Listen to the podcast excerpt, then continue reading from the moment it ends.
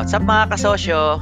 Welcome, welcome sa ating Negosyo Real Talk Podcast kung saan maaari mong marinig ang usapan ng mga tunay at malulupit na negosyante dito sa Pilipinas. Enjoy listening mga kasosyo kahit na may mga kasabay kayong ibang ginagawang mga importanteng bagay habang pinapakinggan nyo tong podcast na ito. Magkakasama pa rin tayo habang nakikinig po kayo. God bless mga kasosyo and enjoy listening. Tara simulan na natin tong balitaktakang mabangis. Ayos! Yung nangyari talagang sinira kayo. Pinatay yung pangarap nyo. Kaya hayop talaga yung mga yun. Kalaban yun eh. Hindi ko sila tinitignan na kalaban na sa person. Ang tingin ko sa kanila talagang elemento yun ng kasamaan. Yung mga ka, yung mga kamag-anak ko na OFW, biktima ng lahat ng yan. At yung kababayan ko, kayo, ilan pa sa inyo hindi nagsasalita na na biktima? At least man lang.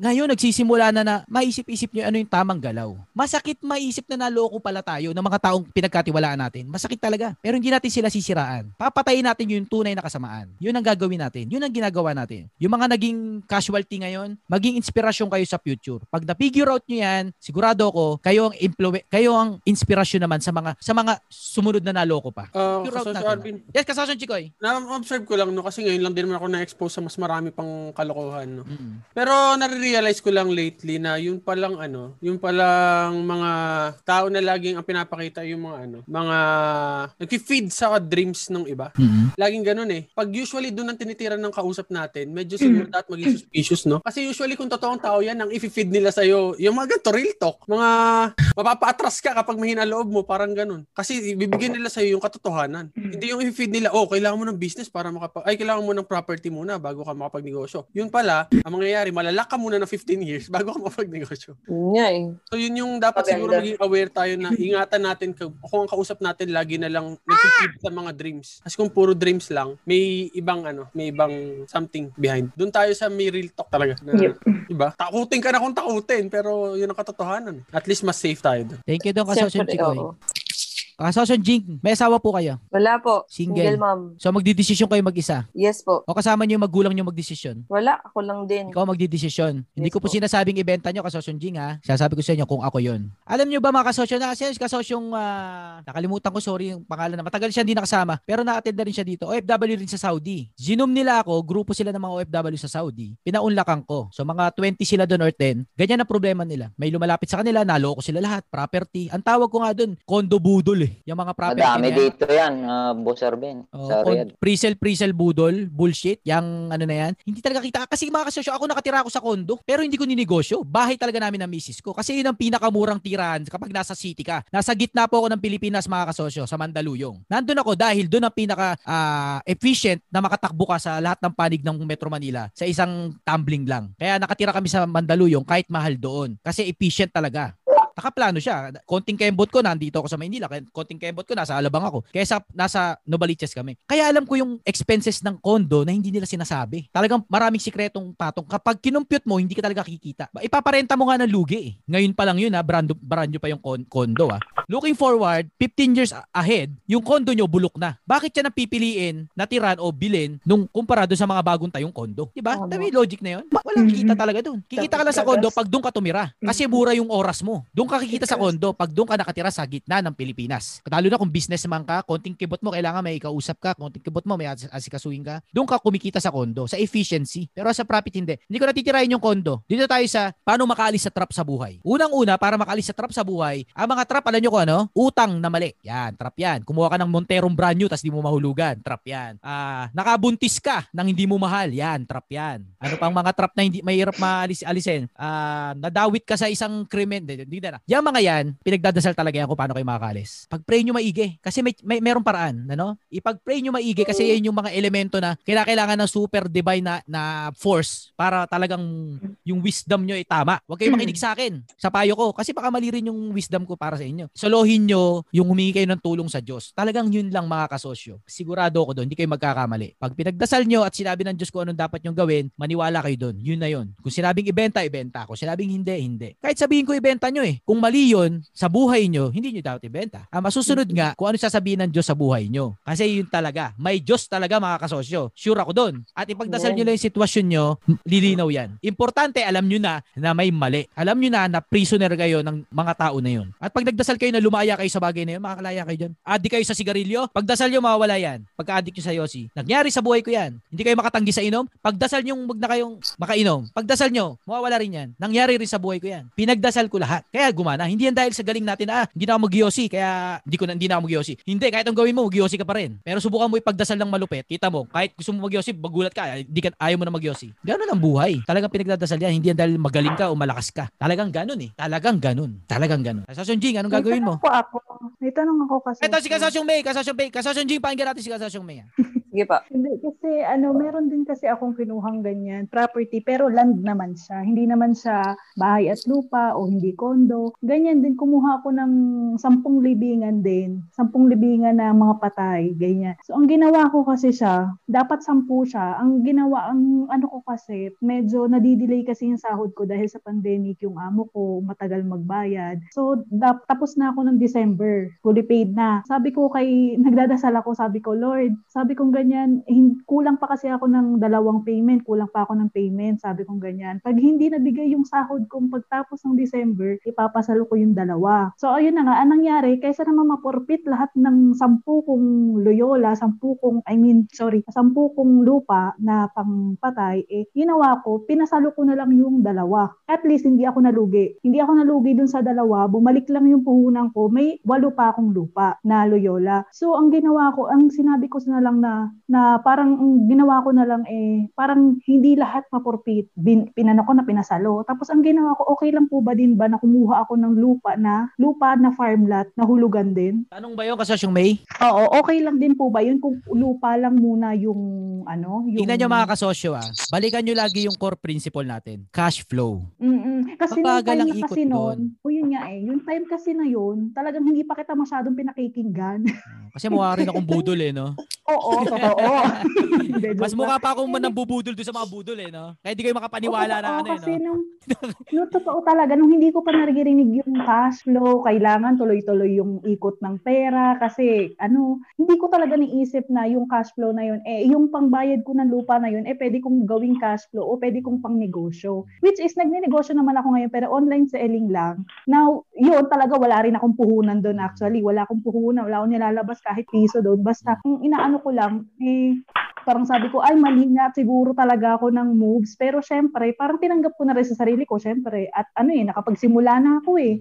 Nandun na, nakakawa, tapos ko na yung Loyola, tapos ko na yung lupa ko sa patay. Meron pa akong isang hulugan, pero maliit lang naman, hindi naman masyadong ano, parang kurot lang. Hmm. Tinanggap ko na na, ay sige, tuloy-tuloy ko na lang. At least, nalaman ko na yung principle mo ng pagkakaroon ng kahalagahan ng cash flow na tuloy-tuloy at umiikot yung Lahat pera. mabilis. Mm. Oo. Kaya ayun Ako- natuto na ako. Sabi ko, hindi na. Sabi ko, unahin ko muna ang negosyo bago ako bumili ng mga properties na mga kung ano-ano na yan. Kasi pagka kumita na yung negosyo ko, yung properties na yan, one click makakabili na ako niyan. Mabibili nyo ng cash yan. Oo, Basta- totoo. Halimbawa, yung sa patay, usaping sa patay. Sa patay yan, sa, lupa nyo sa, sa patay yan eh. Patawarin nyo na yan, di ba? Sige, sige, tapusin nyo na yan. Pero kung ang isang Mm-mm. property yung binili nyo, eh, ina-expect yung magpapasok ng cash flow sa inyo sa future, tapusin nyo na yon. Dahil ayun yung kalokohan. Walang cash flow doon. rental income daw. Rental income bullshit. Oh, Hindi totoo kita oo. kayo dyan. Parerentahan nyo yan, abonado pa rin kayo. Maniwala kayo sa akin. Ang tunay na rental property, yung foreclose. Kasi wala ka nang i-improve sa kondo. Class A na yun eh.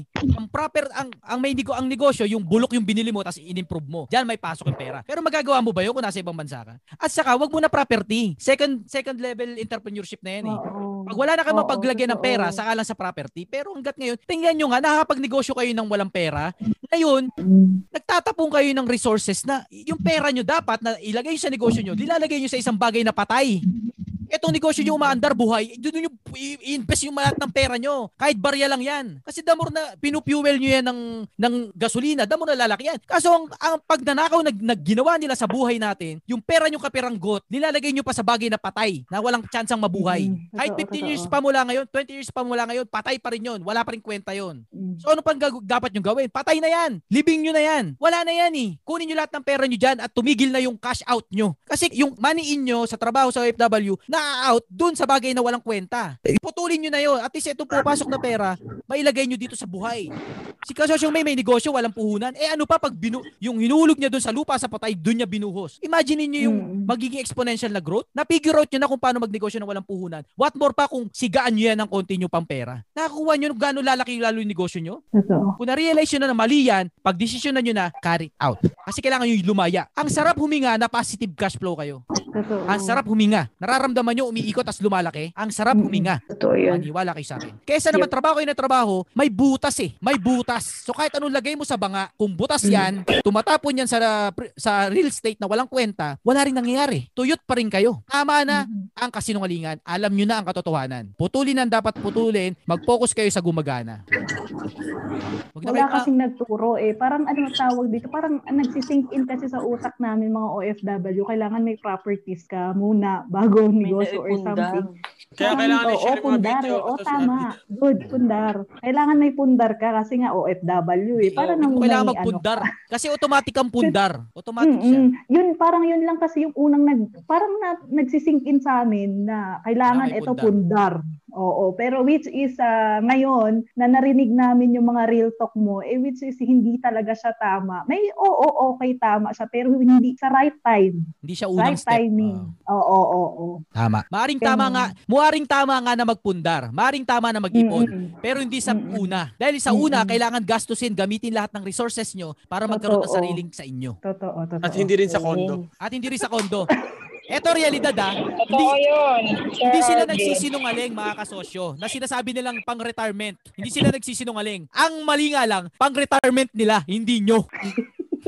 Hindi sila nagsisinungaling, pang-retirement yan. Pero hindi sa inyo, pang-retirement nila, yung kita nila sa inyo. Hindi sila nagsinungaling, hindi lang Oo. nila sinabi ng buo. Kasosyo, Investment daw. May Investment tanong nga ako nila. related dyan. Ah, ano. kasosyo, Chikoy, kasosyo. Kasi ako, pinapayong ko kasi yung mga kaibigan ko dito na nag-start pa lang ng ano, sa business nila. Pero through ano, through, ano tawag dito? Home, ano tawag dito? Ah, pag-ibig, SSS, PhilHealth, ano yung pag-ibig? Through pag-ibig. Ah, ah, ah. Financing yung ginagawa ko. Ta kasi may pera daw sila. Ito ang mga plano ng mga kaibigan ko kasi ngayon eh. This year daw, plano nila magpatayo ng bahay. So, magkano budget mo sa bahay? 600k, pwede na makakapagpatayo na ako ng maliit na bahay dito sa amin. Kasi mura lang, may mga lupa na sila eh. Kumbaga, goal lang nila makapagpatayo ng maliit na maliit na bahay. Sabi ko, ang pinapayo ko kasi sa Arvin ganito. Sabi ko, imbis na ibigay mo yung 600k na yan sa bahay na yan, alisin mo yung 100k at 200k itabi mo, yung 400k ipang negosyo mo. Yung 200k, ang ipang dadown mo sa babayaran, kailangan mo lang ng perang ipepresent sa pag-ibig. Makita nila, papahiramin ka nila, kahit 30 years mabayaran yun, 3,000 a month lang. Pagdating ng 20th year, ay yung 3,000 na yun ba? Malaki pa ba yun? Hindi na. Maliit Barya na na lang yun. ng 3,000 na. Barya na yun. And ang maganda pa dun, meron kang 400,000 ngayon na mapapaikot. So bakit 400,000? 100,000 lang naman kailangan i-down. Yung 100,000 for security purposes mo. Mm-mm. So yun ang pinapayo ko sa kanila na way para makapagpundar. Hindi kailangan magkondo-kondo. Mm. Tingin ko, tama naman siguro yung payo ko. Ano masabi mo doon ka sa show, Arvin? Ha,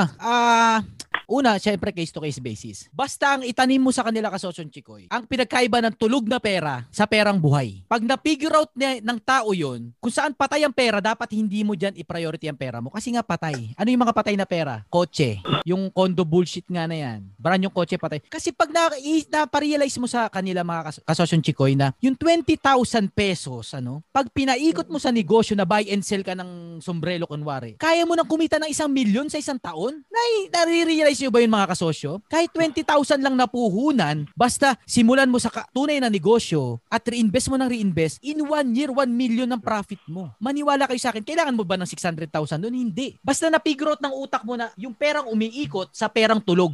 Sinasabi kong currency sa savings. Pag tulog ang pera mo, patay ang buhay mo dyan. Mali kasi, nakasana, ma, ma- ang payo kasi sa atin nga, magpundar, mag-ipon. Mali eh. Hindi, ka, hindi mo kailangan magpundar kasi pag nakapa, pagpaikot ka ng paikot ng pera, mabibili mo ng cash yung bahay. Pag nakapagpaikot ka ng paikot ng pera, makakabili ka ng building ng libre. Dahil sa tax exemption mo lang yun ha. Dahil ayaw mo magbayad ng tax, bibili ka na lang ng building. Libreng building. Dahil umiikot yung pera mo, cash flow, hindi capital gains. Ay sa pa, yung kondo, pag binenta nyo yan, alam nyo ba yung kita nyo dyan, 40% dyan tax? Sinabi ba sa inyo yun? Hindi. Ba't nila sasabihin sa inyo yun? Eh kasi, sasabihin nyo, ay wala palang kita. Ay, hindi nyo alam yun? Kasosyo, naalala ko pala yung Yes, paano kasosyo. pala magka-cash flow. Dati, sa akin kasi sa seminar, siyempre nakabili na ako, paano ako magka-cash flow. Yung Ah. pala ang cash flow namin, eh kami magbebenta din ng kondo para may cash flow. Al- Sira ulo Yun, sila. commission. Commission pala yung cash flow pero hindi doon sa property. O mga hayop talaga sila. Di ba? Pag Hindi, niloko, naka-commission naman ako. referral pala. Eh, para makarami pa ng panloloko.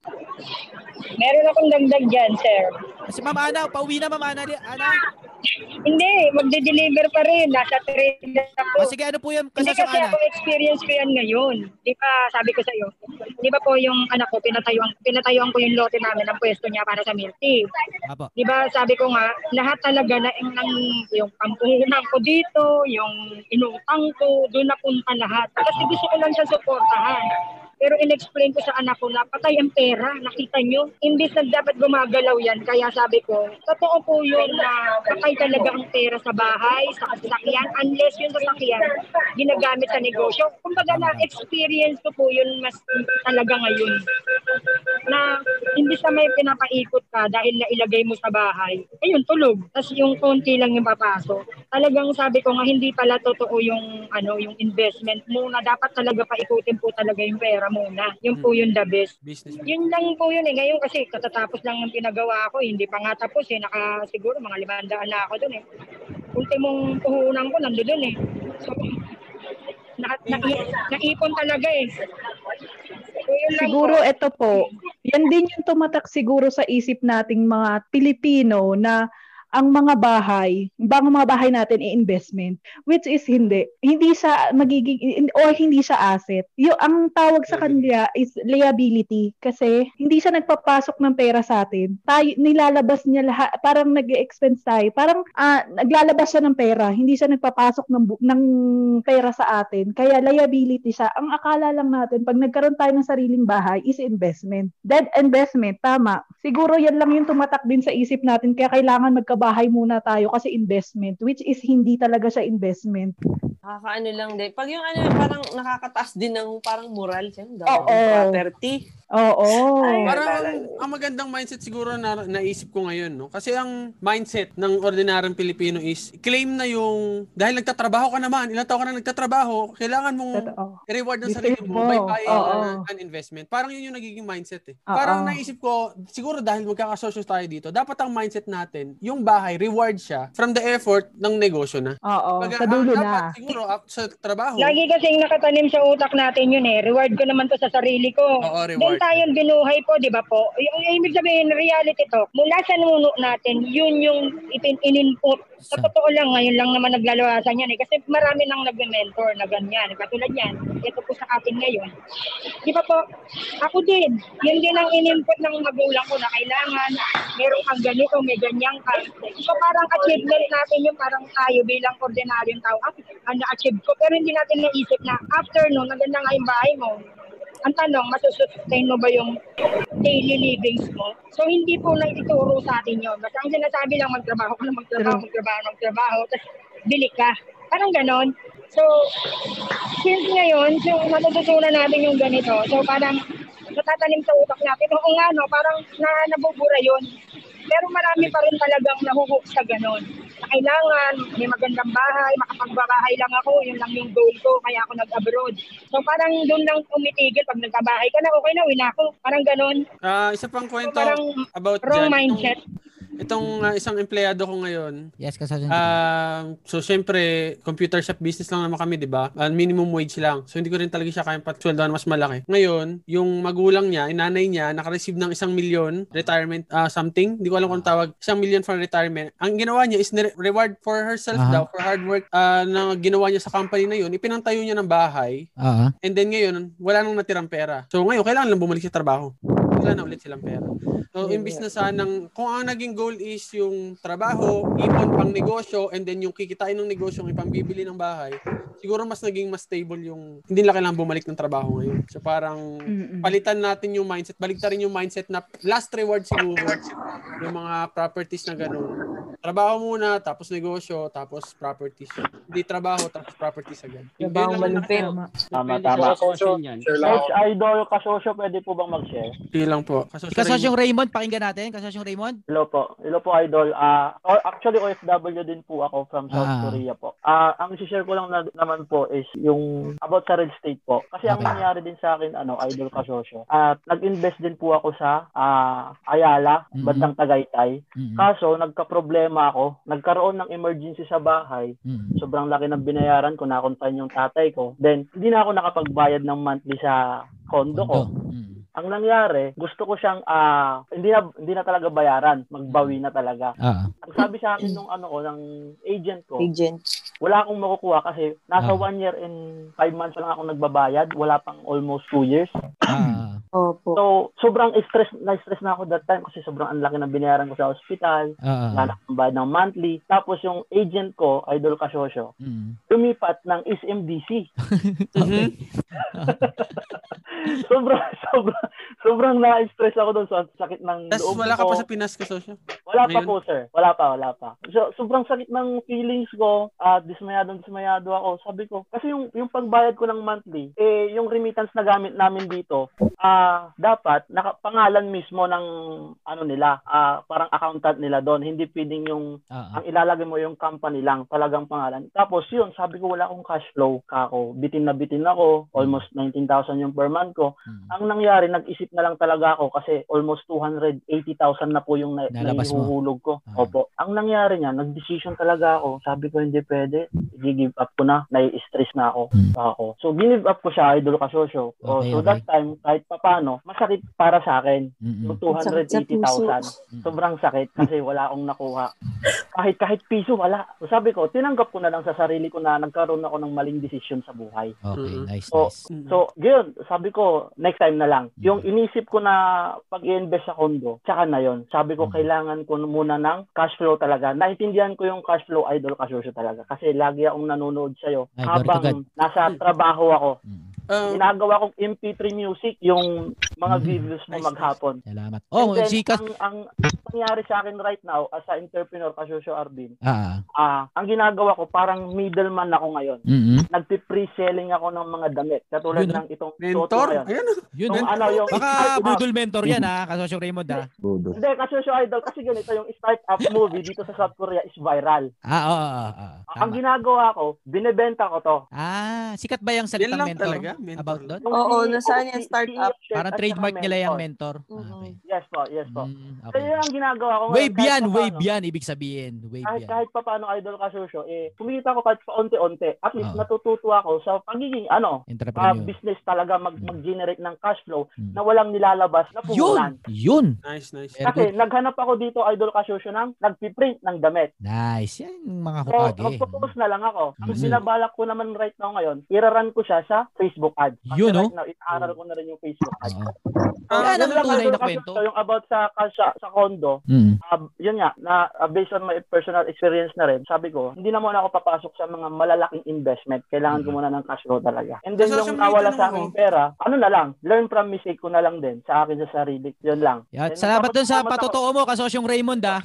Patotoo mo, medyo nabuhayan ng loob si kasosyong Jing. Kasosyong Chikoy, ano yun? Kasosyong Chikoy. Actually, ano yan, meron ako isang iniisip na option no, sa mga ganyan sitwasyon. Yan, yan, yan. yan. Di ba meron namang, kasi ang pinaka main goal natin dito, magkaroon ng cash flow na magagamit natin for business. Ah, ah. So, kung pwede naman ma-save yung property, tingin mo kasosyo, kung ikaw ang ah, nasa sitwasyon na ganun, halimbawa, refinance mo yung property para maging sobrang liit ng monthly niya. Mm-mm. And then, magkaroon ka ng sobrang laking cash flow ngayon na pwede mong magamit for business.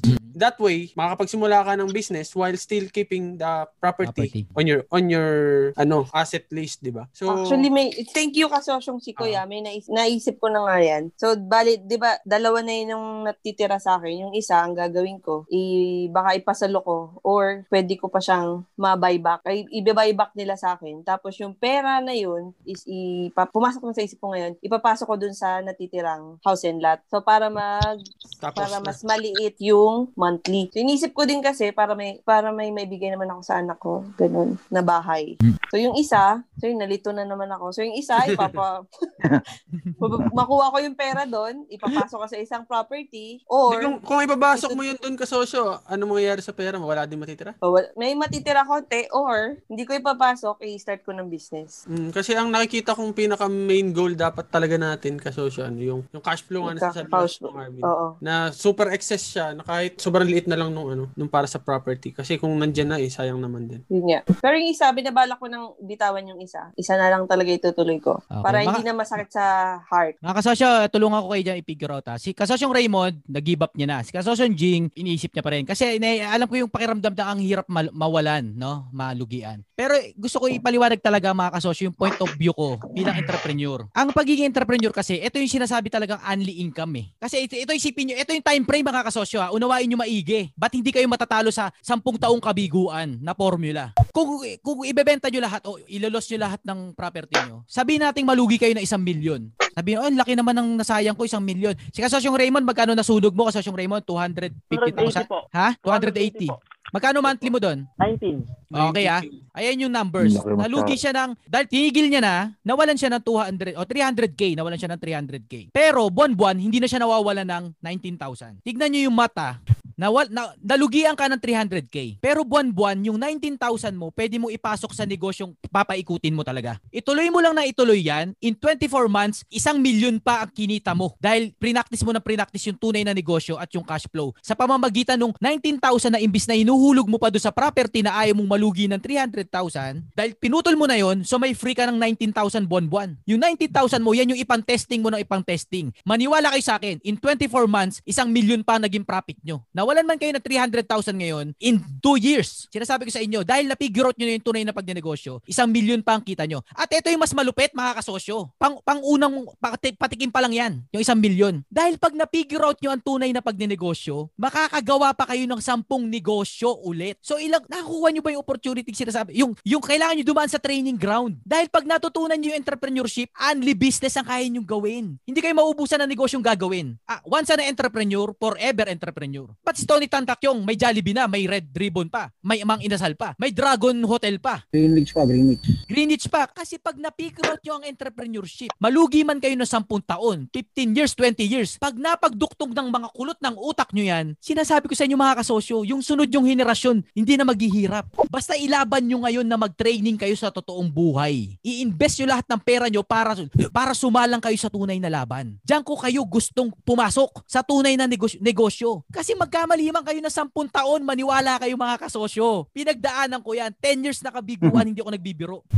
Pero kaya ko na gumawa ng sarili kong kondo dahil napagtagpi-tagpi na ng utak ko kung ano talaga ang tunay na negosyo. Pagdaanan nyo yun mga kasosyo dahil kahit anong panood ng vlog ko, pag hindi nyo ilagay sarili nyo sa tunay na pagnenegosyo, hindi nyo mapipigure out. Lahat ng investment hindi ko kukunin mula sa inyo kasi gusto ko i-invest nyo sa sarili nyo. Saka nyo ko bayaran 15 years, 20 years from now. Pag mga milyones na yung kinikita nyo. Darating yun eh. Sigurado ako dun eh. Sigurado ako doon. Kaya mainam na matalo kayo ngayon, basta panalo kayo sa buhay. Hindi kayo tumandang talunan dahil tinipid nyo yung wag kayo malugi ng 300,000. Patawarin nyo yung sarili nyo. Bakit hindi ko rin rekomendang i-refinance, i-refinance nyo para lumit yung hulog? Kinakailangan ng kapayapaan ng isang entrepreneur. Hindi hindi ka makaka-move forward kung walang kung wala kang forgiveness sa puso mo na nalugi ka noon. Tanggapin nyo na natalo kayo noon. Pero handa nyo nang harapin yung tamang landas ngayon. Kapag refinance nyo pa yan, sabihin mo na ngay, para mayroong pang ganito, para ganyan, ganyan, ganyan. Bahala na kayo doon. Pero sinasabi ko, kailangan nyo ng kapayapaan. Kailangan nyo iklaro, lugi, lugi. Payapa, payapa. Tingin sa harapan. Move forward, step forward. Lugi na ko lugi. Sabi ko nga sa inyo,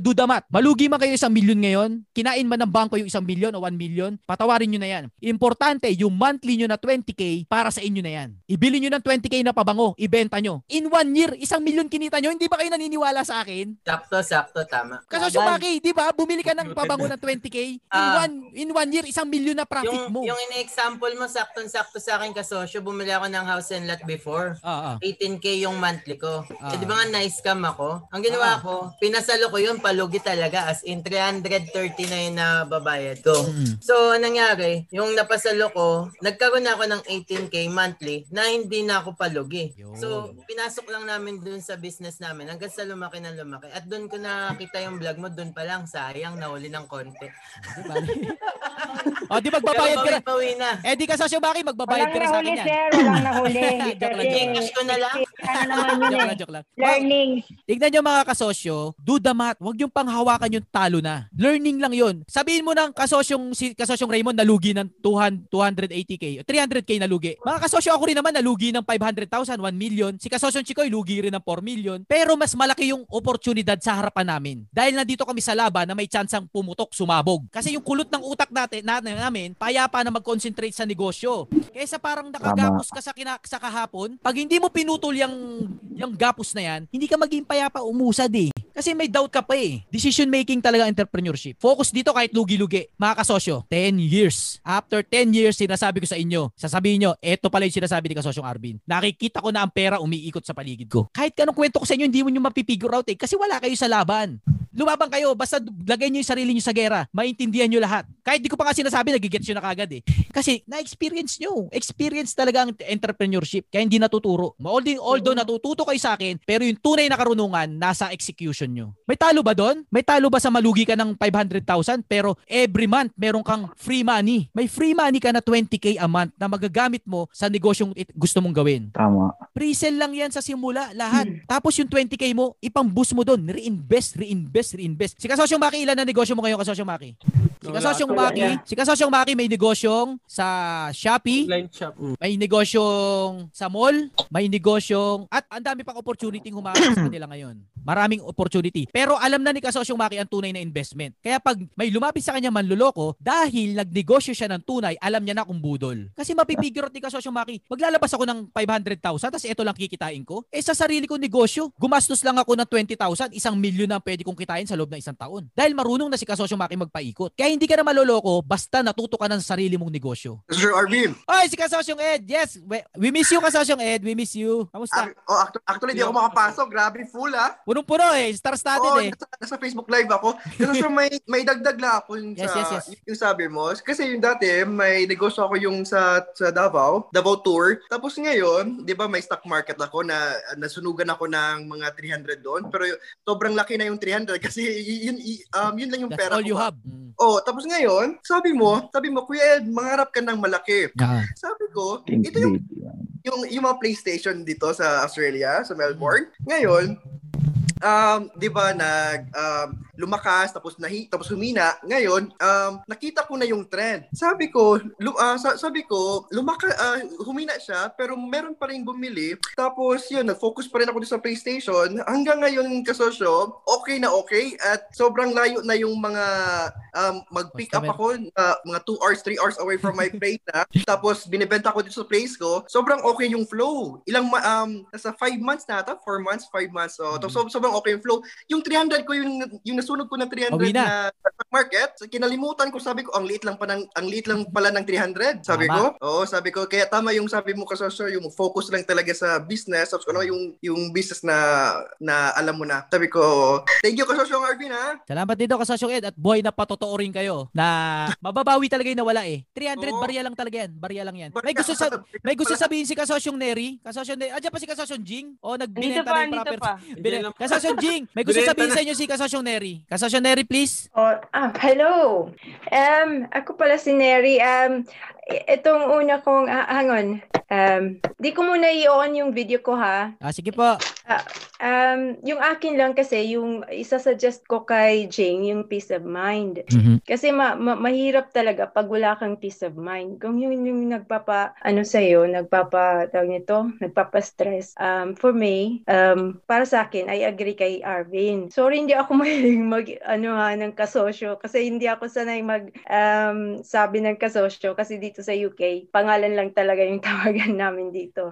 So, ah, pasensya na. Medyo pag-aaralan ko mag masanay sa ah, pagtatawag sa inyo ng kasosyo. Anyway, um, hindi talaga ako sanay magsalita no sa ah, maraming tao. Pero ito try ko yung ano ko, yung part ko na mag-share din ng experience ko. Kasi noon, ah, may negosyo ako dito sa UK, ah, isang vegetarian cafe. Apo. So, yun. Um, wag mong ano isipin na malulugi ka kasi ang ang ano, ang importante magkaroon ka ng peace of mind. Kasi pag wala kang peace of mind, masakit sa ulo eh. Pag gumigising ka sa umaga, hay nako, may problema ka na naman tapos iisipin mo na naman itong ah, ano yan yung negosyo mo. Um, for me, um, tawag nito, um, i ano mo na lang, parang i sabi nga ni Arvin, i-cut mo na lang. Um, I mean, tawag nito, ano ba yung Tagalog dun sa, i ano mo na lang, um, Tapusin na. Oo. Kasi ano yun eh. Hindi ka naman kumikita doon eh. Kasi ako nga, kung tutusin, um, malaki talaga yung nawala sa akin. Ibinenta ko yung cafe kasi nagkaroon ako ng problema sa staff. Mhm. Sa staff kasi existing business yun eh. Um, binili ko. Um, so, ako na yung nagpatuloy sa pag-manage ng business. So, yung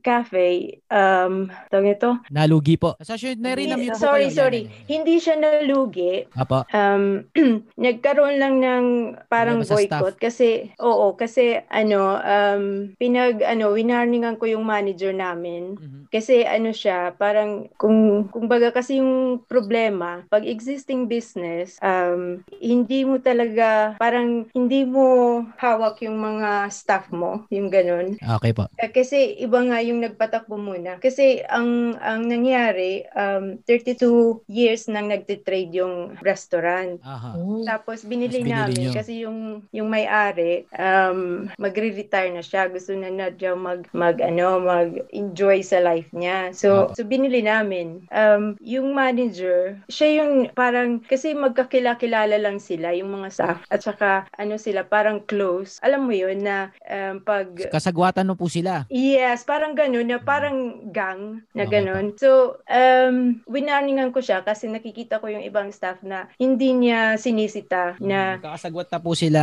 Oo, kahit kahit yung um, may naninigarilyo tapos Mm. doon sila nagsisigarilyo sa sa taas ng ano on top of the roof.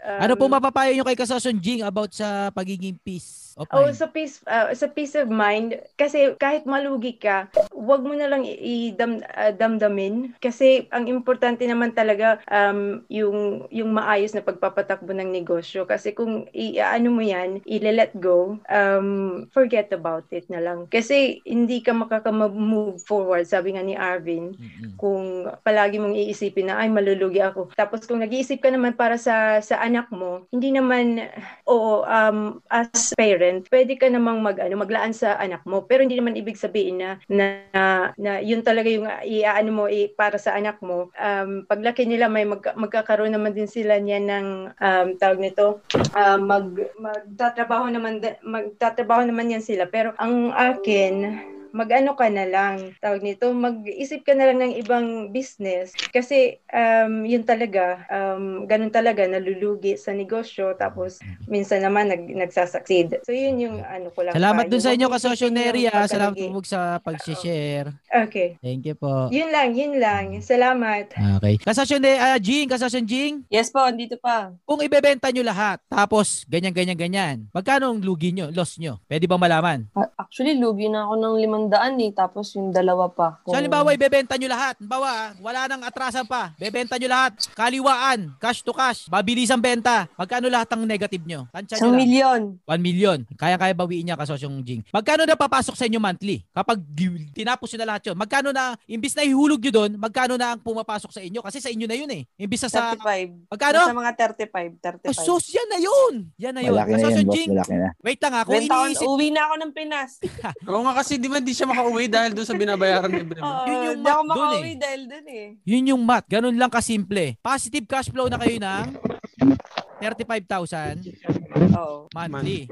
Kung eto, kung kinakabahan kayo kasosyon Jing sa mga anak nyo, eto nga yung solusyon. Kumuha ka lang ng insurance at saka ng health Insurance na benefits. meron. Oo. Meron na, health benefits. Yes. Ah, sa Pilipinas, wala. Dito lang sa Dubai. Oh, sige. Ba- yung 35,000, yung 5K doon, ikuha mo ng health benefits. Ayun na yung security. Kahit anong mangyari, sa buhay nyo, meron kayong insurance na maiwan sa mga anak nyo at meron kayong health benefits kung ano mga mangyari. Okay na yon. Yung 30,000, isugal nyo na ng isugal buwan-buwan. In 24 months, sigurado ako, bawin nyo na yung isang milyon. Lalo na, meron ng vlog na ganito at linggo-ling, almost linggo-linggo, may kasosyo Zoom meeting tayo. In 20, po- yung 10 years na kabiguan ko, baka 2 years na lang sa inyo. Depende na lang kung baka mamaya magbisyo kayo o magsyota kayo ng loko-loko. Depende na lang sa mga ganun, ha? Siyempre, ibang usapan yun. Kuha, kuha nyo yung mat, mga kasosyo, walang talo sa tunay na negosyo. Mabiguman kayo ng dalawang taon, limang taon, sampung taon. After nyan, sigurado ako, hindi na kayo mauubusan ng pera. Kasi nakikita nyo na yung galaw ng pera sa buong mundo. Sa buong Pilipinas na hindi pala nauubos. Mukha lang ubos kasi hindi natin alam kung saan dumadaloy. I- i- alam mo na, kasosyo Jing. Yes. Okay na. Oh, Amen. Desisyon, desisyon na lang, desisyon. Mhm. Okay? Yes, sala- maraming salamat kasosyo mga kasosyo. Sige, salamat din sa pag-share ng mga tunay na istorya ng mga OFW, no? Ah, nakakahiyang i-share yan pero si Kasosyon Jing ma- malakas ang loob. Winento po sa atin. Salamat Kasosyon Jing ha, na open yung topic. na yan. Iba-block na ako nung ano, nung community ko na yun. Huwag kayo mag-alala Kasosyon Jing, gagawa tayo ng bagong community. Tama. Ay, gumagawa na pala tayo ng bagong community na talagang totoo at tapat at tunay na nagmamahal. Huwag kang magalala, marami pang biyaya ang dadating sa iyo, kasosyong Jing. Oh, tingnan mo. Amen. Talaga- Kasosyo ni talaga pag kasosyo na din ako. dito, totoong usapan to, walang bulahan. Oo. Ang galit kung pagalit si Sir. Oo. Ah, yung ano natin, Maganda yung nga yung nagagalit eh.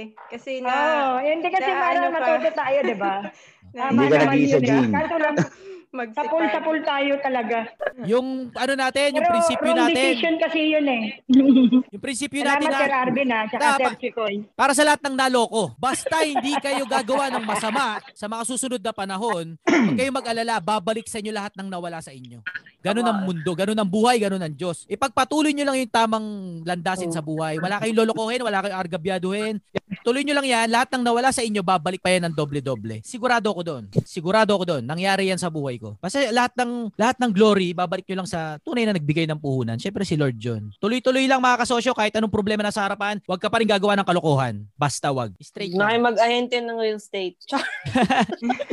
Walang masama doon. Basta totoo yung sinasabi mo. Halimbawa ako, magbenta ako. Halimbawa mayaman na kayo. Bentahan ko kayo ng real estate. Bibilit bibili naman kayo eh. Pero hindi ngayon. Kapag hindi pa para sa tao na yan, huwag mo ipilit. Bawa kayo pipilitin kong bumili ng real estate. Mali eh. Kasi hindi dapat ngayon. Sa mga susunod na panahon pa. Bibilit bibili naman talaga kayo ng property eh. Pero hindi ngayon. Kasi yung ipon nyo ngayon, yan yung puhunan nyo. Kaya pag nawala yung puhunan nyo, wala kayong pangbubus o gasolina dun sa ginagawa nyo ngayon. Sinasabi ko makapagsimula ka ng negosyo ng walang pera, oo. Pero hindi ka makakapagpalaki ng negosyo ng walang pera. Kailangan pa rin ng pera. Pero hindi sa pagsisimula, sa pagpapalaki. Pag napigure out mo na yung negosyo, kahit walang pera, mas puputok yon at magiging successful yon pag binuhusan mo pa ng pera lalo, di ba? Pero never sa pagsisimula gagastos ka agad ng pera. Hindi ka gagastos ng 80k sa ads para magsimula. Hindi. Gaga- pupunta ka lang sa su- pupunta ka lang sa katabi nyo. Aray daw. Punta ka lang sa katabing car wash para magsimula. Pero pag na, pero pag na-figure out mo na na gumagana talaga at totoong may market, saka mo na adsan. Doon nagagana 'yun. May may certain season kung saan mo gagawin yung payo eh. Walang payong mali, wala rin tama. It takes wisdom kung saan mo ilalagay 'yun sa buhay mo. Anong stage ka na ba? Sa simula, sa gitna o sa katapusan ka na ba? Laging may may season 'yan. Kaya 'yun yung pinagdadasal. Ito na ba yung para, payo para sa akin? Kasi mamaya yung payo tama para sa ibang tao, pero sa level mo, sa stage mo, hindi pa. Malinaw mga kasosyo, kaya ang ending lagi ko sinasabi, ipagdasal nyo pa rin ang sitwasyon nyo. Kahit anong rinig nyo ng advice ko, kung hindi pa panahon para sa inyo yun, hindi pa. Kaya prayer ko, wag marinig ng iba yung advice ko na hindi para sa kanila sa panahon ngayon. Kasi mali. Bawa, ginagawa nila to. Eh, ano na pala, hindi na pala dapat. Bawa, 5 years na kayo sa negosyo, pre-sell pa rin kayo ng pre-sell. Mali. Pag 5 years na kayo, hindi na kayo pre-sell ng pre-sell. Kailangan nyo na mag-invest ng pera dyan. Kailangan nyo na gastusan yan. Kailangan nyo na bumili ng bagong aircon dyan. 5 years na kayo eh. Pero sa simula, wala muna gastos. Pre-sell muna ng pre-sell. Nakakuha mga kasosyo, it takes wisdom para ma-figure out kung anong season nyo dapat isalpak yung mga advice. Ayos! Ang ganda ng usapan na yun tungkol sa OFW. Ang ganda, ang ganda. Ganda, ganda. Ayos, ayos. Ah, next na tayo, kasosyo Chikoy, please. Okay, next po. Next po. Next po. Ah, huh. Ito po from... Ito 16 years old lang siya kasosyo eh. Medyo Yan, yan, yan. basic yung question pero tingin ko pagbigyan na rin natin kasi... Sige, papya ba natin? Andito ba si kasosyong Lewis Alcantara, 16 years old, business administration student. Hello, Lewis. Nandiyan ka ba? Patingin ng camera. Salita ka, kasosyo Lewis. Hello, Lewis. Kakachat mo lang, di ba? Ano mga kasosyo? Ayan, wala po camera? Lewis. Wala po eh. Yan, Lewis. Ah, sige, sige lang. Tanong ka na. Ah, sige, ano yung Lewis? Yung, yung tanong ko lang, ano, kasosyong Arvin, eh, kung ano po ba yung mga dapat Eto, na wait lang ah, wait lang ah. Mga kasosyo, eto pinapayagan ko kayo mag-show ng video ah. Pero ito lang tapatan. Pag hindi kayo nag-show ng video, pakiramdam ko binabastos nyo. Kasi yun ang nga lang chance nating magkapalitan ng mukha. Ayaw nyo pa mag-show ng video. Kung hindi kayo mapag-show ng video, paghandaan nyo na lang sa mga susunod. Na ayusin nyo yung lugar nyo, mag-ayos kayo. Kasi yan na lang hinihingi ko. Walang bayad to. Pero humarap naman kayo. Kaya may Zoom kasi gusto ko makita yung mga mukha nyo. Gusto ko kayong makilala. Kapag di kayo nag-show ng video, parang yun ako binabastos. Yan na nga lang hinihiling ko, pakiusap ko eh, di ba? Hindi nyo pa ako pagbigyan. Pero patawarin ko na yung mga bago. Patawarin ko na yung mga bago. Pero sa susunod, paghandaan nyo na na ipakita nyo yung mukha nyo sa akin. Yan na lang ang hinihingi ko. Hindi para pagkaperahan ko kayo, para makilala ko kayo. Malinaw mga kasosyo? Makita rin kayo ng ibang kasosyo. Kailangan natin Malinaw. magkapalagayan ng loob, ha? Hindi ako galit, pero pagbigyan nyo na ako sa request ko. Video na lang, wag nyo na ipagdamot sa akin. Lewis, sige na, wag ka na magpakita. Sa mga, para sa lahat yun, para sa lahat. Wait lang, kasosyo, kunin ko lang yung camera ko para ano. Diba? Gusto pa yung gusto pa ipakita nagtatampo ko eh. sa susunod yung walang video. Oy. Arvin, may picture ako dyan ha. Kasi ka na si Neri, may- meron. ng video. Hindi, para sa lahat to. Kasi nung mga nakaraan, parang napapayagan na natin lagi yung walang video. Pero syempre, nahiya lang naman ako putulin yung usapan. Eto, nasingit ko lang kasi simula pa lang si Lewis eh. Pagbigyan nyo na ako, yun na lang hihingi ko. Kahit hindi kayo nagsasalita, i-show nyo yung mukha nyo kasi sinisilip ko rin yan eh. Ayun o, sinisilip din natin yan. Ayun o, nakita ko si, si kasosyong makalintang pa to. Si Sir Elmi ba ito? Siya? Sosyon Choi? Ah, nandito siya? Andito ba? Hindi, hindi na. Ay, hindi, hindi. Iba, o, si kasosyong Rene, andyan. Ah, si Pinoy Hat. Si Pinoy Hat, si kasosyong Roxanne, si kasosyong Fe. yung update ni Pinoy Hat ah. si kasosyong Pinoy Hat. Oh, ito, si kasosyong, uh, tignan nyo, si kasosyong, si kasosyong Casey, walang video. Si kasosyong Marlo, walang video. Naintindihan ko naman na wala kayong video. Pero tignan nyo yung logic ha. Kung wala kayong video, ang daming gustong pumasok sa Zoom. Ngayong kayo nandito sa Zoom, para rin naman kayo nanonood sa live. I-open ko na nga yung video ko kasi nagagalit na si Arvin. Na para magkaintindihan tayo dito ng ano, pinaglalaban natin. Open ko na yung video ko kasi nyo, kanina ah. kumakain ako. Hindi ko kayo sinisingil, pero wag naman kayo sugapa. Tignan nyo, nandito kayo. Wala kayong video. Ang daming gusto pumasok. Doon na lang kayo sa live manood. Ganon din naman. Ayan, Walang may mawawala. video na ako. Hello, Arvin. Ayan, Ito kasosyonary. na. Salamat po, salamat. Tignan yung logic ha. Eto ha, masyado kasing ano eh. Dapat hindi tayo poor mindset eh, no? Parang feeling natin mauubusan tayo, no? Ngayon, kung hindi ka naman mag-show up, ibigay mo na sa iba yung slot dito sa 100. Huwag yung pakiramdam na parang mauubusan ka, para mawawalan ka. Maririnig mo rin naman sa labas eh. Ayun nandito, yung gustong magpakita. Kasi marami rin gustong pumasok. Totoo ka sa ako yun. Ah, ang gusto ko lang ipa- ipaintindi, kung wala rin namang ambag, doon na lang muna sa labas. Hindi masama. Wala rin naman na mawawala eh. Nakuha nyo? Huwag nyo na ipagdamot kung wala rin naman mawawala sa inyo. Mm-mm. Walang, ganun din naman eh. Bakit nandito? Walang video. Hindi rin nagsasalita. Eh, ba't nandito? Wala lang. Para meron siyang slot. Di ba? Poor mindset yun eh. Hindi ako galit. Kailangan natin matuto na maging mapagbigay at huwag maging sugapa. Yan ang pinapangaral ko kasi yan, dyan tayo aasenso lahat. Kung lahat tayo paamig sa simpleng ganyang bagay hindi nyo mabigay sa iba, hindi talaga tayo aasenso lahat yan. Tayo ang pag-asa ng bagong Pilipinas. Kung hindi kayo naniniwala sa akin, dito yung magmumula. Kung hindi tayo matututo ng tamang pag-uutak, sino pa? Kailan pa? Saan pa? Dito tayo magsimula. Huwag tayo maging madamot. Huwag yun na pagdamot sa akin, makita ko kayo. Halina mga kasosyo, mahal na mahal ko kayo, kaya kailangan matuto lahat. Ako Enforce galit, natin ah. ka sa Arvin. Gawin na natin solid rule kasi kaya. ako, Arvin. Kaya hindi ako nag-video kanina. Pag Ay, nagsasalita. hindi, na- si Kas, hindi ako galit sa bawat isa hindi naka-video. Para to sa lahat. Mai, mai, ma-address ko yung ano ko. Kaya lang gusto ako mag-zoom, ha, kasosyo, ka- mga kasosyo, kasi gusto ko makita yung mukha nyo. Gusto ko makita yung energy mula sa inyo. Nakikita, mo na ako. O yan, o, nakaano na lahat. Arvin. O. Kahit hindi kayo nakikita, pag sinilip kayo, at least nandiyan kayo. O. At saka, alam niyo yung pakiramdam na mag-participate tayo ng buo. Wala na nga kayong binibigay na iba. Yan na lang. Yan na lang. Pagdadamot nyo pa sa, sa akin, ano yon? Anong klaseng utak yon? Masyado namang madamot yon. At hindi yan ang core principle. At sabi ko sa inyo, hindi laging pera usapan dito. Laging hindi pera. Yan na nga lang, pinagdamot pa. Eh, ano pa yung pera? Hindi kayo asenso pag di kayo mapagbigay sa negosyo. Maniwala kayo sa akin. Kahit sa Oh, simpleng bagay, ay, ayaw nyo paargabyado. Gusto nyo lamang kayo, la- kay- lamang kayo lagi. Hindi yun ang tunay na entrepreneur. Mga kasosyo, pagbibigay, naandun ang pagtanggap. Sabi ko sa inyo. Huwag nyo na pagdamot yung hindi, yung wala namang mawawala sa inyo, pinagdadamot nyo pa. Maling utak yun mga kasosyo. Babasagin ko yan sa bawat isa. Mm-mm. Oh, lahat nag-show, nag-show na oh. Ah, naglabasan na. Oh, bagong mukha. kasosyo ka na. Alexa. Oh, nagalit ka na. Yan na. Nag-show na lahat. Yan, bumalik na video ko. Kulang lang pala ng ano, ng sermon. Kasosyo. Wala lang sa sermon eh. Gamit na gamit yung mic. Gamit na gamit. Oh, ayan oh, grabe. Nag-open up na lahat, oh. Sa Arvin, masunurin naman sa akin. Oh, di ba? Alam niyo yung logic na wala namang wala namang mawawala sa inyo. Pinagdamot niyo pa para sa iba. Alam niyo, eto maayos na usapan lang. Bro, sila. Alam niyo, alam niyo yung mga ayuda. Eto ha, ay alam niyo yung mga ayuda, yung mga bigas-bigas yung nakaraan. Lintik, wala namang mawawala sa pamilya niyo pag kung, kung nakatira ka sa bar- kung ikaw nagtatrabaho ka sa barangay. Ibibigay mo sa ibang pamilya pero hindi mo ibibigay. Check. Gusto niyo sa inyo na lang. Yun yung utak na binabasag ko. Pag meron na kayo, ibigay nyo na yung para sa iba. So, Maibibigay nyo na wala namang ito ha. Yun yung pagiging makasarili, yun. Wala namang mawawala sa inyo. Pinagdadamot nyo pa. Halimbawa yung isang ki- dat- limang kilong bigas. Pag binigay mo yun sa ibang tao, wala namang mawawala sa pamilya nyo kasi meron na kayo eh. Pero dahil sakim kayo, ayaw nyo pa ibigay sa ibang pamilya. Ngayon kung sa atin isang daan tayo, matututo tayo mag, maging mapagbigay, somehow mababago ang Pilipinas. Sa simpleng kadamutan, dyan tayo naghihirap. Eh, practicein nyo maging mapagbigay. Pag wala namang mawawala sa inyo, ibigay nyo na. Parang argabyado pa. Yung sa ayuda na yun. na nagbibigay kaysa sa tumatanggap.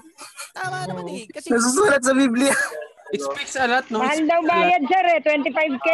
Yun na nga eh, kung nagbayad kayo ng 25k, kahit anong gawin nyo, wala akong pake. Eh kaso, libre-libre lang tayo dito, pakisamahan, pagmamahal. Wala ng respeto yon Di ba rules, nakasulat doon, show your video. Rules na lang, respeto na rin, di ba? Sinabi ko rin naman, kanina. Sinabi rin Tama, naman. tama, tama. Walang mawawala sa inyo, Good mawawalan pa evening, kayo ng kasosyong 50 Arvin. Ay, si kasosyong ano, nandyan oh, kasosyong ah, Hello. ah, Kenneth, kasosyong Good Kenneth. evening, ah. good evening. Good evening, Kaswing Kenneth. Hello, hello. Good evening, kasosyo. Good evening.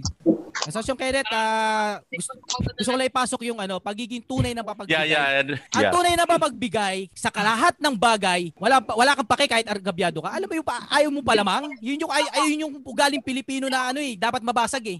Wala na nga mawawala sa iyo dahil ayaw mo lang magpalamang, magdadamot ka. Kasi gusto kong matutunan natin na hindi pera lang pinagdadamot. Yung utak kasi na ayaw mo ayaw mo maargabyado, ay wala, yung iba wala namang video, wala na rin akong video. Ay, yung ano, ah, yung simpleng bagay lang na yon mga kasosyo. Diyan magmumula lahat. Yung mga small things na yan, yung respeto, yung pagmamahal. Parang sinabi nyo na rin sa akin na hindi nyo ako mahal kasi nakikiusap nga kami na i-show nyo yung video nyo. Di ba? Pagmamahal ang puhunan ko dito sa inyo. Kung di nyo pa maparamdam sa akin yun, nasasaktan din ako. Yung mga mic na ngongo, ika-16 I love you, Sir. Arvin! ika-16 na natin Katulad to. yan. Ah, ika-16 na natin to. Yung mga mic na ngongu dyan, i-improve nyo naman na. Respeto na lang din, di ba? Ay, intindihan nyo yung pagmamahal. Kahit dapat di ko na nga sinasabi yan eh. Dapat ginagawa niya. Uy, rene-respeto ko yung gawain namin sa Zoom. Eh, improve ko naman yung aking ano headset. Improve ko naman yung lightning ko. Di ba? Yun na nga lang eh. Participation, community, camaraderie, pamilya, barkada. Kung hindi ka aambag, wala kang kwenta. Or at least wag na mag-take ng slot. Huwag na yung sa mag-stake iba. ng slot. Yun. Pagbibigay mo na sa iba na gusto makapasok, wala rin naman mawawala eh. Sa live meron din naman. Nakakuha nyo mga kasosyo, putulin nyo na yung pusong ayaw, ayaw palamang. Wala, walang kinabukasan yan. Sa entrepreneur, laging mapagbigay muna. At ano ko, kahit naman lumamang iba, okay lang yan. Entrepreneurship mga kasosyo, pagbibigay. Ha? Yung ganyang ano, ayaw palamang. Hindi, no? O sige, pahinga muna akong magsalita. Kasosyo Chico, ano lagay? Si Lewis na, si Lewis. Si Lewis. Pero ito lang ha. Si Lewis, Crystal si Chelsea. Kasi nakita kasosyo na Chico, ipa natin. Ah, Crystal Chelsea, kanina tinawag kita. So after ni Lewis, Apa. I'll give you another chance na. Si Lewis muna. Apa. So, ayun mga kasosyo, um, tanong ko lang po kasosyong Arvin, if ano po ba yung mga department... Binabastos mo ba ako, Lewis? Ikaw, Kalahati lang ng mukha mo yung kita ko, Lewis. Kalahati lang ng mukha mo. Kalahating mahal mo lang ako, Lewis eh. Wala. Lewis, kalahating mahal mo lang ako, Lewis. Pababa mo yung camera. Mga kasosyo, I love you all mga kasosyo ha. Hindi ako Oh galit. Kailangan lang natin matuto ha, ng pagmamahal. Lewis, ibaba Lewis. yung camera, ibaba. Ibaba mo, ibaba mo yung camera. Lewis, Lewis. Yan. Ano po ba yung mga department na kailangan po sa isang negosyo po kasosyong Arvin? Wait ha, may vlog ako niyan eh. Ano bang, ano yung vlog ko na yun? Ah, negosyo, department, department. May vlog ako niyan eh. Wait lang. Business and failure na vlogger po. Na vlog po ni Arvin. Parts of a business, kasosyo. Parts of a business. Yes, correct. Parts of a business. Arvin Urubia. Arvin. Ah, ito nga, parts of a business. Arvin Urubia. Ah, okay po. Negosyo tip. Eh, ilagay ko dyan yung ano. Gusto, Oo, kapapanood ko lang din ito nung nakaraan. yung link. Ah, technically, nag-iiba kasi yan depende sa pagtingin mo. Ang una kong sinabi diyan yata yung apat. Ito i-post ko sa ano ah, sa chat dito. Sige po. Ayan, ayan na, nandiyan yung link. Pero technically, ito lang sa mga mata ko yan. Ha? Anong nga ba sinabi ko doon? Production, sales, market, advertising, magkaiba yung sales at advertising, at everything else. Yun yung departamento. Ito para sa nagsisimula. Ha? Mahaba explanation kasi yung Lewis eh. Pero technically, ilan lang yan. Ap- ako personally, apat lang ang tinututukan ko. Yung production, yung gumagawa ng produkto, yung sales, yung nagbebenta, yung marketing, yung sumisigaw, yung nag-ads, nag, basta yung nagpapasabog ng impormasyon, saka everything else. Everything else, yung kahit ano ginagawa, yung ganong department. Mm, mm. Yeah, panoorin mo lang yan, Lewis. Kompleto yan, yung link na yan. Okay po, kasosyo. Thank you po. Ah, sige, Lewis. Ano tugtugan natin dyan? Ba't may, git- may Les Paul ka dyan? Ano tugtugan? Oh. Ano tugtugan natin dyan? Ba't may Les Paul kang gitara? Ha? Collection po. Collection po. Hindi mo na ba ginagamit yung Les Paul dyan? Di po gaano eh. O, pa, pera muna, pa COD muna dito sa akin, gagamitin ko lang. Okay lang ba? Sige, Okay lang ba? Eh, ang damot mo pala, Lewis. Eh, ang damot mo pala eh. Lewis. joke lang. Joke lang. Hindi, joke lang. Kaya pala ayaw maglagay ng camera. Arbor yung camera. Mahihira, mahihiram pala yung gitara, maa-arbor eh. No? Ah, sige, Lewis, ayos na yan. Okay, next po tayo. Oh, thank you po. Natin, Thank you rin, ah, Lewis. si Chelsea. Ay, opo. Laki. Mukhang ilang taon na, Chelsea? Cristel, ay, si Cheska, nagsalita ka na dati, di ba? Chelsea? Chelsea? Chelsea? Hindi, Opo. Pagkain, ano. Ah, Hello? excuse me, ah, reminder Mute all muna tayo, mute all. kasosyo, yung mga microphone po natin, pa-mute po muna lahat. Sabi ko, video lang buksan, hindi mic lahat. so, so, magkaiba yun. Okay, ayun, Chelsea, Apo. nakapagtanong ka na ba ngayong araw? Hindi pa, no? Hindi pa po. Love you all, mga kasosyo. Hindi ako galit, ha? Hindi ako galit. I love you all. Yes, Apo. Chelsea. Tatanong ko lang po kung kasi po nung January 14 nagbalak po kami mag dalawa po kaming co ah, Bali Pounder. So nagbalak po kami mag-start ng branding consultancy firm nitong January 14 pa lang. So hindi pa po kami nakakapag-launch. Mhm. So, bali, beginner entrepreneur po ako. So, ang tanong ko lang po is, paano, mayroon po ba kayong mga tips kung paano ko po mapoprove sa kliyente na kaya, kaya din po namin magbigay ng brand consultancy para sa kanila? Kasi wala pa po kami, so far, wala pa po kaming proven track record. So, ayun lang po. Consultancy. Kasosyo Chikoy, anong pinaka-problem? Um, kasi ang pinaka-problem niya, magsisimula pa lang siya ng isang, ang business niya is brand consultancy. Mhm. Magsisimula pa lang sila, wala pa silang client. The question is, how are, they, how are they going to prove their worth sa clients nila? Paano nila Apa. patutunayan na may value ang mabibigay nilang serbisyo sa mga customers? Eh, wala pa nga silang track record. Hmm. May kasama ka ba dyan, Chelsea? Ano po, sa negosyo po? Ah, Dalawa lang po kaming founders po. bakit yan ang tatahakin nyo? Wala pa kayong experience. Anong something dyan? Ano po kasi, um, bali, hilig din po kasi namin mag-aral ng ano branding, pare, parang self-study. Mm. Kasi alam po namin na branding yung parang way na para bumiling mga customers ng premium Mm. sa mga so gusto namin parang i-offer yung ganong um service para sa ibang mga com- companies. So yun po. Mm, kasosyo Arvin, pwede bang ano to? Kasosyo Chikoy, please. Ah, kasosyo Cristel, bago tayo magsimula, may tatanong ako sa'yo. Ano ba yung branding para sa'yo? Branding po is ano po, reputation ng ah kunwari ako, kunwari tinignan ko po yung Apple. Tapos No, uh, give ang- me two sentences. reputation. Reputation. Ng That isang is- company. Yan ang branding para sa'yo. Kasi Apo. ito, ang sabi ko ha, kasi ang negosyo gusto mong pasukin, isa negosyo ng well well experienced businessman when it comes to branding. So Apo. parang consultation yan eh. Bawa, kasi so, kasi so Angel, di ba? Ah, paano siya tatanggap ng consultation? Paano siya magbibigay ng consultation kung napaka-onti ng experience niya about business processes? So ikaw, anong experience yung maliban sa self-study? Yan, yan. Um, kailangan po ba merong parang experience bali bago kami pumasok dito po? Ano po bang pwede nyo pong maibigay na advice? Kasi, Ang branding na usapan kasi, malalim kasi yan. apo, hindi yan basta marketing, hindi yan basta advertising. Sabihin natin na Apa. pag-aralan mo na siya, no? So basically, ang kailangan mong kuhanin yung loob ng customer mo, hindi mo makukuha yung, kung hindi mo masyadong ma-explain sa hindi nakakaintindi kung ano yung branding. branding is sa i-ex- i-execute, branding is kasi kailangan po 'yun kasi reputation po 'yun. mm, Kumbaga, to build the reputation. Bali, bali lahat ng customer contact kailangan consistent. Hindi lang siya basta sa community or sa, ang tawag dito, pati mismong packaging kailangan consistent. Ang tingin ko So, kasi sa mga gantong klaseng negosyo, mga kasosyo, ito yung mga klase ng negosyo na kailangan mo talaga ng experience. Wag mong, de- kung ako ang papayo ko sa'yo, wag mo siyang diretsong atakihin as a brand consultant kayo. ano pong dapat? Mag, mag, ah, mag-attack kayo sa ibang angle of the business, sa ibang angulo. Marami kasing angle ang branding eh. Apa. Di ba? Sobrang daming bar, sobrang daming parts niyan. May logo design, may may brand Apa. book, may mission vision statement na kayo din mag-aayos kasama 'yon, di ba? So, Positioning. try mong atakihin siya in that point of view. Kasi kung sasabihin Ano- mo agad na branding experts kayo or branding mag- consultants kayo, Yung with ano po, bali magpo-focus po kami parang sa ano po, sa strategy. ah, brand strategy, Opo, bali brand parang strategy. yun po yung niche na parang oh, eto po. kailangan yung- nyo ng experimentation stage Opo. para magkaroon talaga kayo ng portfolio. Number one requirement yun sa kung any kind of Apa. consultation. Ah, may kaibigan ako ganito, no? Nung umpisa siya, ang ginagawa niya is consultation, pero hindi niya tinatawag yung sarili niya as consultant. Opo. So,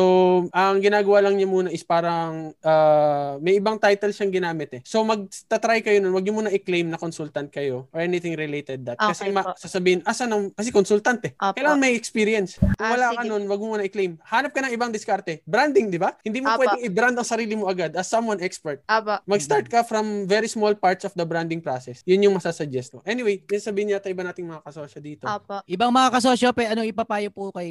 Mag-start ka mag-brand ng sarili mo. Yung sarili mo Ah. muna. Yung company nyo, yung branding nyo. Yun na yun, portfolio na Apa. kagad yun. Pwede pong mag-share. Tapos ilagay nyo yung ano, yung method Apa. pati yung process kung saan kayo nang galing, sino yung ano yung demographic. Apa. Kasi nagba-branding ano rin ako, brand strategy rin ako. So Apa. basically, yeah, kailangan ng portfolio. Hindi pwedeng paano ko maniniwala sa kung yun yung ino-offer mo, ano yung mga Apa. criteria mo, paano ko mal- paano ko malaman na effective yung ginagawa mong brand strategy. May yung measurement brand- ka ba? Di ba? Oo, Ganun. yun. Tapos, ang brand Apa. strategy, hindi yan, ano, hindi siya parang commodity na in terms of ah, rate. Kasi, Opo. malaki yung branding. May positioning Apa. statement. Opo. Nag-hire kami ng content writer para Apa. lang maakma yung ano. Tapos, mag-hire ka ng mga designers na, ah, parang same kayo ng ano, same kayo ng, ah, ng, kasi in terms of branding, marami eh. Ah, visual, collateral na lang yon. Pero ang pinakamahalaga yung voice, character, ah, position, ano pa ba, Sobrang ah, lawak messaging,